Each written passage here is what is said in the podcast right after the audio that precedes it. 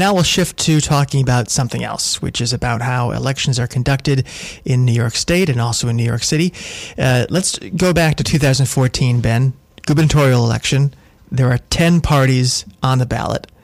There is the Democratic, the Working Families, Independents, Women's Equality, Republican, Conservative, Stop Common Core, Green, Libertarian, and Sapient. 10 parties, but only 6 candidates. And that's because Andrew Cuomo was the nominee of the Democratic, Working Families, Independents, and Women's Equality Party, and Rob Astorino was the pick of Republican, Conservative, Stop Common Core. That is fusion voting, and that's been a part of our democracy for quite some time here in New York. Yeah, and it's now being hotly debated as this commission has been put together by Governor Cuomo and the state legislature when they could not agree on a new campaign finance reform system in this past legislative session. What they did agree to do was to impanel a commission to come up with binding decisions around a new campaign finance system for the state, which is due by December 1st.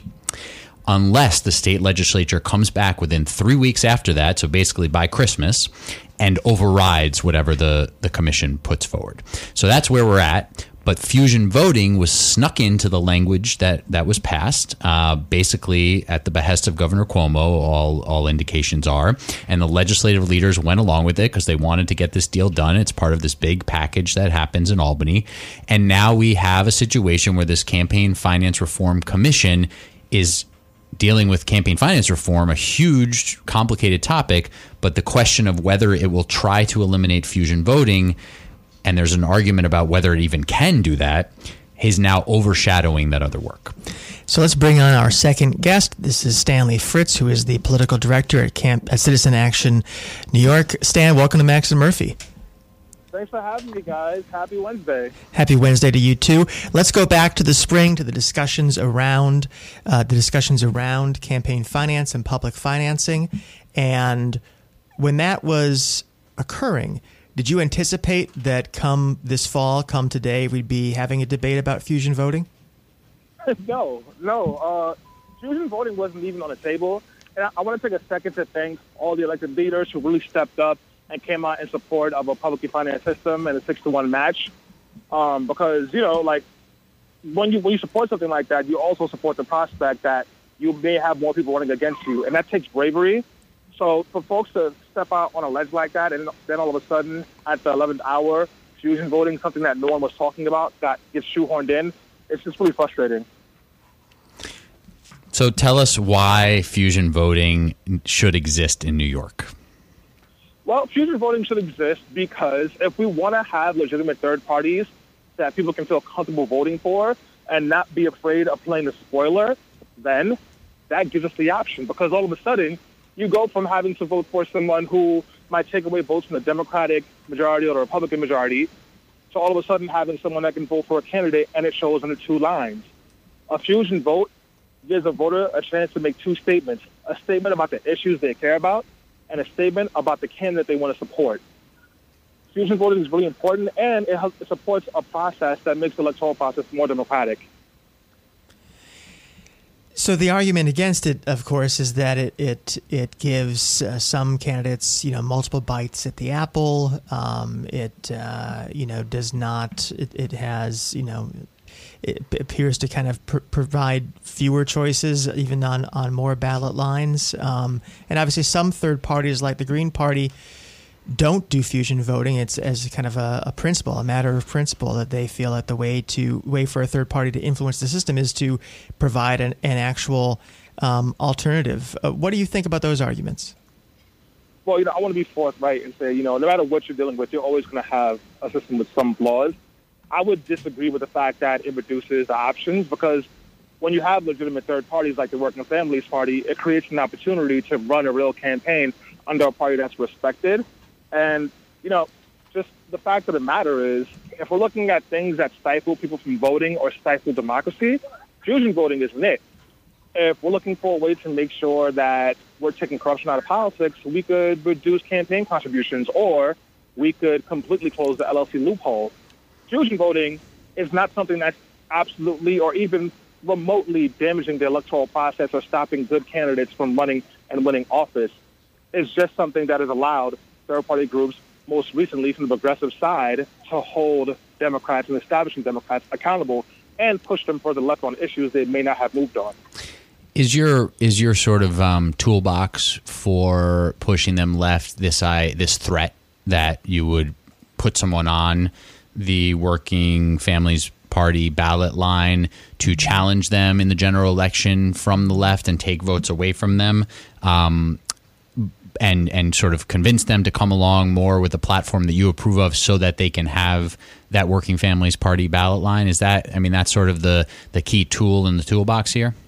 I mean, that's part of it, but the major part of it, honestly, if you're asking me, is that it allows, so when you have establishment Democrats or Democrats who are just working in bad faith, we'll use Jeff Klein in this instance. You know, some folks might disagree, but he was someone who was conferencing with the Republicans.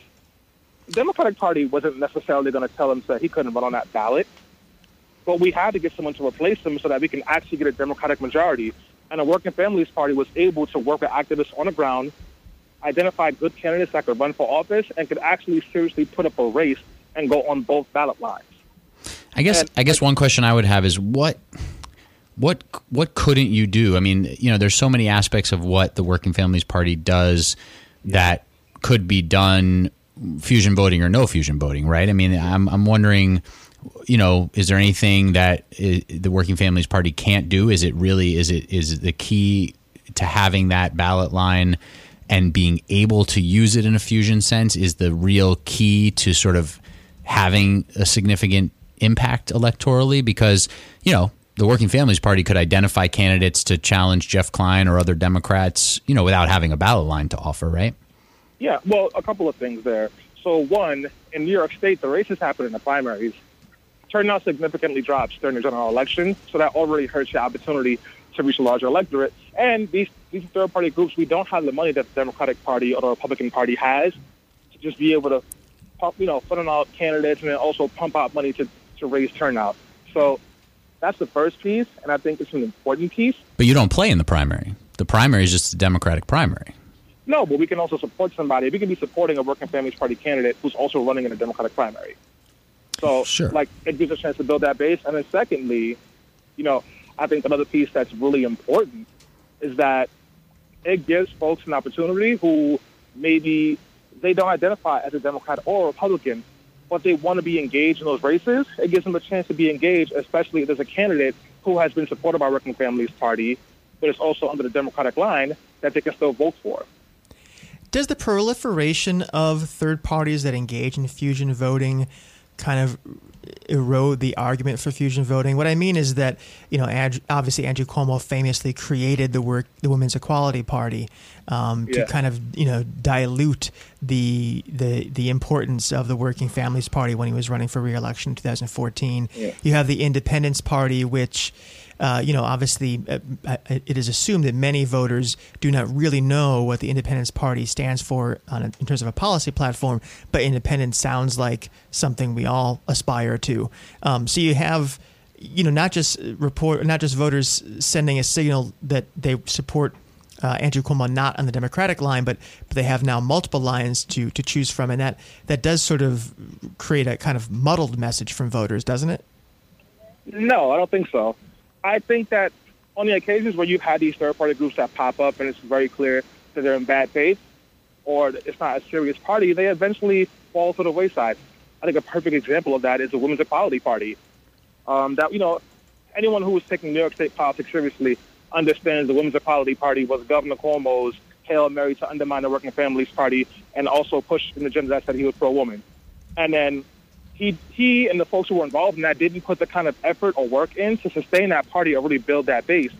Whereas groups like the Working Families Party are actively building the base, recruiting people, making sure that we're having folks on that ballot who deserve to be there and having serious conversations about it. I think the systems we have in place to make sure these groups are keeping it on a level are working. And, you know, let's not forget just one second that this is supposed to be a conversation about campaign finance reform, and we can't even have a serious conversation about what a 6-1 match could and should look like in New York State because the governor has slipped this unnecessary conversation into the stratosphere and distracted all of us. Right. So that's a very important point. And, you know, in introductory remarks here, I tried to frame it a little bit that way. But that is a key piece here, is that, you know, this issue of fusion voting being pushed into the conversation is absolutely a distraction from campaign finance reform, which is a much bigger endeavor, very complicated, doesn't have much precedence in New York State. Obviously, there's the New York City system that could be a model, but, you know, a statewide system hasn't existed. And so this fusion voting question is a big sort of cloud hanging over this commission's work. So that point, you know, taken as we discuss fusion voting here on the merits, it is important to note that this has become all tangled up with the campaign finance reform question, seemingly because the governor wanted it to be, but it didn't have to be, and it could have been discussed on the merits separately. So that point is very well taken. Thank you. But I want to ask you about sort of this decision, which obviously was explained at the time, but it gets back to this question of fusion voting, which is a decision where the WFP announced the backing of Cynthia Nixon for governor and Jumaane Williams for lieutenant governor last year, which obviously raised Governor Cuomo's ire to the point where we're seeing what we're seeing now, but announced the support for them, endorsed them, but then ultimately gave the ballot line to Governor Cuomo and Kathy Hochul, Lieutenant Governor Hochul, after the Democratic primary results. So Governor Cuomo and Lieutenant Governor Hochul appear on the WFP ballot line in the general election. I am always wrestling with that, given that, you know, if the WFP is a political party and it chooses candidates for certain offices, how do you then abandon those candidates before they ever receive any votes on the WFP ballot line? You know, that's a fair question. Personally, I feel like the governor and the lieutenant governor won the primary fair and square, and it's just the right thing to do to step out of the space and allow those two candidates to, you know, to run their race in the general. And, you know, the governor won by a sizable amount, so I think it made sense for folks to respect that. I don't have an answer for that. I think that we have to have a deeper conversation about what that looks like, and that's fair criticism. But I don't think, like, that piece alone is an argument to give it a fusion.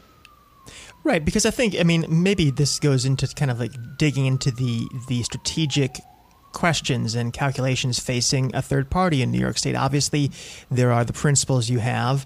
There's the question about whether you want to challenge a sitting politician who is almost certain to win, whether you want to indicate that voters who support that person are supporting a particular set of beliefs and want to push them left. And also, you have to get a certain number of votes to maintain your ballot line. I mean, the WFP, you know, supported Jeff Klein in 2012 after he had broken from the main caucus and started the IDC because no one else was out there. Klein was endorsed by every party that year, including WFP. So there's it's a very complicated set of reasoning that the party has to go through before they decide who to pick. Yeah. Exactly. You know, there's another endorsement that happened on this past election season, where AOC, where we, on the Working Finance Party, endorsed Joe Crowley, you know? In hindsight, AOC was 1,000% with us on all the issues. That's a decision that, you know, we made, and there was a calculus behind that, and there was a thought process, and, like, the folks made that decision. Well, a key part of the Working Families Party approach, right, is pushing hard left, but also being very pragmatic. And that is where, you know, there's a bit of a rub, and we saw this even with the WFP deciding to endorse Elizabeth Warren in the presidential primary over Bernie Sanders, where folks, you know, sort of brought that back up as a criticism that the WFP is not quite pure enough. But those I interesting that criticism. Say more. I tried to cut you off. Yeah, no. It's so. My role as a political director at Citizen Action of New York is to be accountable and to provide support and leadership to the base, and we have to answer to the base and respect their decisions. The Working Families Party base endorsed Elizabeth Warren, who, on the merits, is an outstanding candidate. You know, I don't think you could have gone wrong with either her or Bernie. And folks, and all of a sudden, because WFP has gone with Elizabeth Warren, we've seen this in disgusting attacks at the staff there, but then also folks are now talking about Elizabeth Warren as if she's the second coming of Joe Biden, as far as politics goes, and that's just. that's not a sign of WFP not being there. That's just a sign of people, I think, doing a circle of fire in the squad when it comes to real issues that'll help real people. I think that's malarkey. That's what Biden would call it, right? I like that word, yeah. Since WFP is pragmatic, let's talk pragmatically about next steps. Let's say that the commission comes down and decides that they, in fact, do want to get rid of fusion voting, and they pair that with an excellent plan for a public financing system that meets all your dreams and all WFP would like to see in this state, which has, at this point, such a terrible system. When it comes down to that, if December rolls around, is WFP's recommendation to lawmakers to reject that package because losing fusion voting would be such a death knell to your approach to progressivism? How are you guys going to balance that? So I'll give you an answer you don't like, and I'll also give you a personal answer if you like. I haven't been a part of those conversations yet, so I'm not sure, so I don't want to lie to you guys. For me personally, as Stanley Fritz, I wouldn't want that deal. You know, like fusion voting and a 6-to-1 match is what you need in order for working people and people of color and women to run for office and have a viable shot. I think that what we're trying to do is expand the tool set, the toolkit for regular folks to run for office so that they don't have to be intimidated, influenced, or pressured by big business, the real estate board, or anyone else like that. So don't give us one piece of the toolkit and then take out the wrench or the screwdriver, because that's not helping. That's just keeping us in the same place. And just in terms of the future for the WFP as well, are there thoughts that you're having as this fusion voting sort of discussion unfolds about whether the WFP should on occasion run its own candidate in a general election? I mean, it happens so rarely, and I think that's some of where, you know, the Green Party obviously sets itself aside doing that. The Conservative Party does much more of the cross-endorsing under fusion voting. Sure. You know, is that something that the party should think about, you know, do you think? Or are you having some internal conversations around that? Because that could show the teeth of fusion voting and the importance of keeping it more? Well, I'm setting myself up because I don't have an answer at this moment for what I'm about to say, but that's already happened. It doesn't happen in New York City as much, and maybe we should be having discussions about like when and how we should be doing that.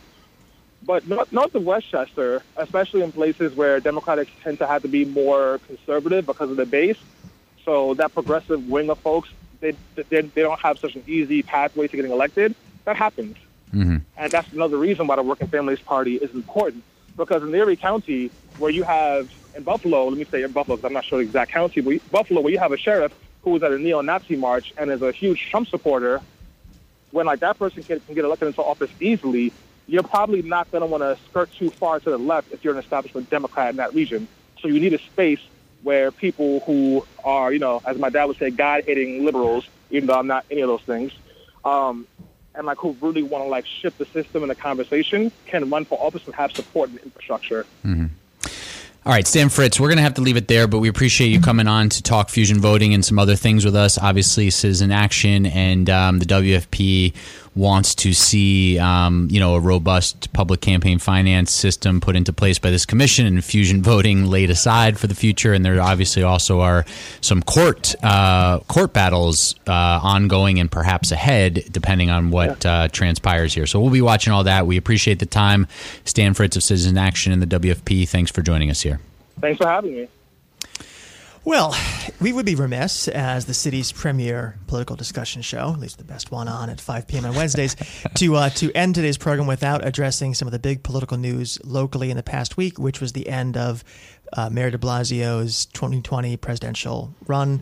Ben didn't even make it to 2020. He didn't. He fell short. I don't say that really even in a mocking way. It just, you know, it was a very 4-month campaign. He got in late. He ended early. It was sort of a lot of sound and fury signifying something. Something. Yeah. Right. I mean, right. Well, you've had some thought on this. You wrote a good piece in City Limits about, you know, 5 things that he should focus on now or can focus on now? Yeah, my takeaway from the race was, obviously he didn't have a chance to win. It was not an especially impressive campaign. I don't know if it was any less impressive than the other long shot candidates. I mean, it's kind of tough to run from the edges. And, he got in some digs about the International Workers' Bill of Rights. He, I think the robot tax thing was fairly successful in our crazy news environment at commanding some policy news attention for a week or so from some respected outlets. Not many people necessarily love the idea, but people were at least talking about automation and its impacts, and that was helpful.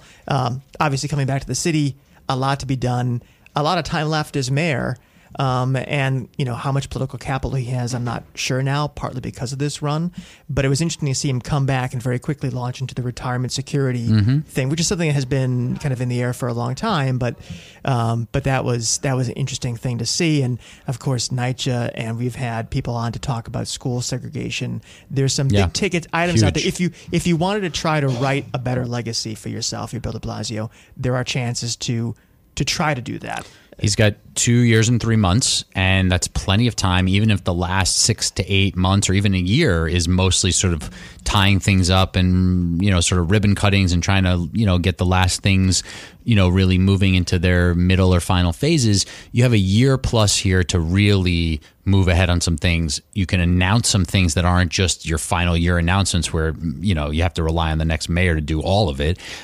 So there is so much that can be done, including deepening, implementing some of the things previously announced, really putting his, nose to the ground on things like NYCHA infill development and some of these really tricky political things that he needs to pass if he really wants to get them done. He's got to get this Rikers closure plan through. There are many, many things for him to work on. He seems refocused. Perhaps that's just a bit of a show because he kind of comes home with his tail between his legs, but hopefully that continues. He did jump into a bunch of sort of mayoral activities and policy announcements, and he seems a bit more active. We'll see where it goes. I think it would be fantastic if he got that out of his system and really focused on being the best mayor he can be for the next couple of years. I don't think he's going to turn down any offers to go, dabble on the national stage as a surrogate or a talking head or something. I wish he would, but I don't think he will. But hopefully he'll still really figure out, as you said, that he's got a lot of opportunity to burnish his legacy here. A lot for him to do, a lot for us to talk about it, and we will talk about it here on WBAI. Thank you for joining us once again. The evening news will follow at 6. We're on every Wednesday at 5. Until next week, have a great week in the greatest city in the world.